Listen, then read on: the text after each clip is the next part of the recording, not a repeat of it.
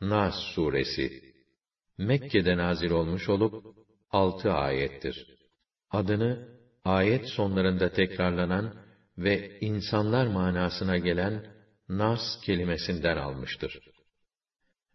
Bismillahirrahmanirrahim Rahman ve Rahim olan Allah'ın adıyla.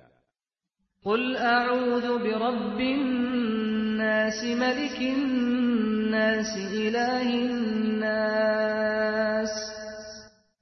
De ki, insanların Rabbine, insanların yegane hükümdarına, insanların ilahına sığınırım. Min şerril vesvasil hannas o sinsi şeytanın şerrinden. اَلَّذ۪ي يُوَسْوِسُ ف۪ي صُدُورِ النَّاسِ O ki, insanların kalplerine vesvese verir. مِنَ الْجِنَّةِ وَالنَّاسِ O şeytan, cinlerden de olur, insanlardan da.